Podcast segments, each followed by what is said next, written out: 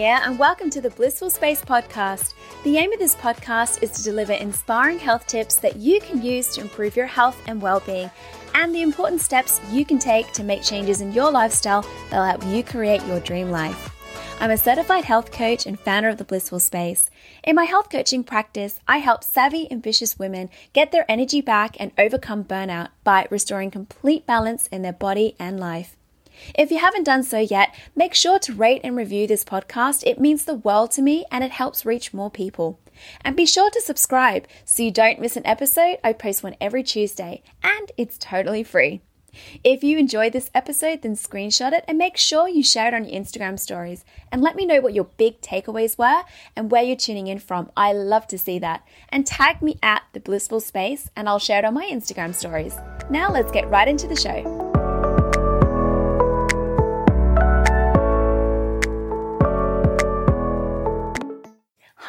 How are you doing? Welcome back. I wanted to share a really simple energy boosting tip before I jump into today's episode. I get a lot of questions about the 3 p.m. slump and how to avoid reaching for caffeine. So here is my easy tip for you.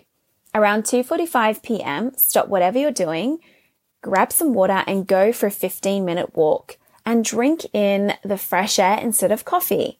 This does two things. One, fresh air will instantly give you an energy boost. Two, sunlight triggers our skin to make vitamin D, which is vital for our health. Fresh air and sunshine are potent forms of food for our bodies. If you would like more natural energy boosting tips, I've actually created a free ebook, 8 easy ways to boost your energy naturally today. Just click the link in my show notes to download this now for free. Today, I'm here to let you in on six sensuality secrets that will give you more pleasure from your food. But first, why am I talking about eating and sensuality in the same sentence? Ah, you have asked the right question. Researchers have estimated that as much as 30 to 40% of our digestive response to a meal is due to the cephalic phase digestive response. That is a mouthful. or CPDR. So what exactly is CPDR and why is it important? Excellent question, and here's why. CPDR simply means that the thought, sight, and smell of food stimulates gastric secretions to prepare for the digestion of food even before you have taken your first bite. And that much of the pleasure of eating is derived from this anticipation. The way your brain works is that it must experience this pleasure and satisfaction from the thought of food even before eating in order to signal to your body to stimulate digestive juices. But if you eat too fast or absentmindedly, your brain will interpret this unsatisfying experience as hunger. So even if you've just wolfed down a huge meal, you may still feel hungry. So no more shoving fork loads of unidentifiable mounds into your mouth while watching mind numbing TV or eating yesterday's lousy leftovers while on Instagram. The point is to give your undivided attention to the food on your plate and you will be amazed at the results. So what will eating sensually actually do for me? Basically, the more awareness and presence you bring to each meal, the less you'll need to eat. And the less awareness and presence you bring to each meal, the more you'll need to eat.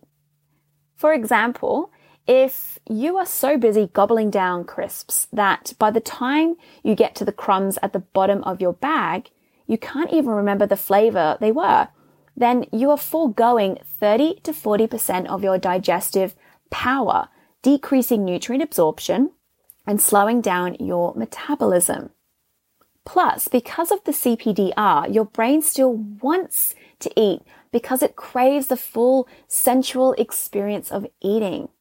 So if you if you aren't engaging in C- CDPR, the brain registers hunger, saying, "Wait, I didn't eat. I want to eat more," even if you've eaten an entire bag of crisps.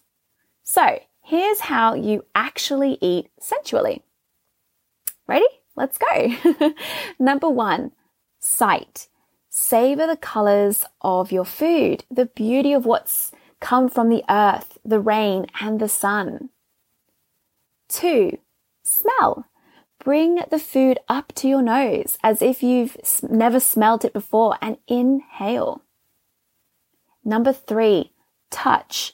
What's the texture of your food, of your utensils, of the napkin on your lap? Number four, environment. What environment are you creating for yourself when you eat? Candles or fluorescent light? Special china or paper plates?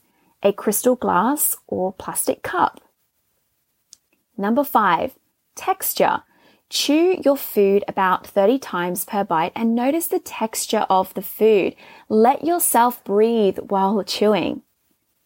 And finally, number six, pamper yourself. You may be wondering, who am I to pamper myself? And I ask you, who are you not to pamper yourself? So buy that special ingredient to make your meal extra tasty, like truffle oil to spruce up your salad or high quality dark chocolate for dessert. Yummy. my favorite.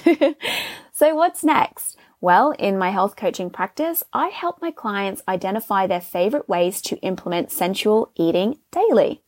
If you think you may be one of those people who has been shoving down food just to feel full and want to get more pleasure out of eating, then click the link to my website in my show notes now to schedule a time to chat with me today.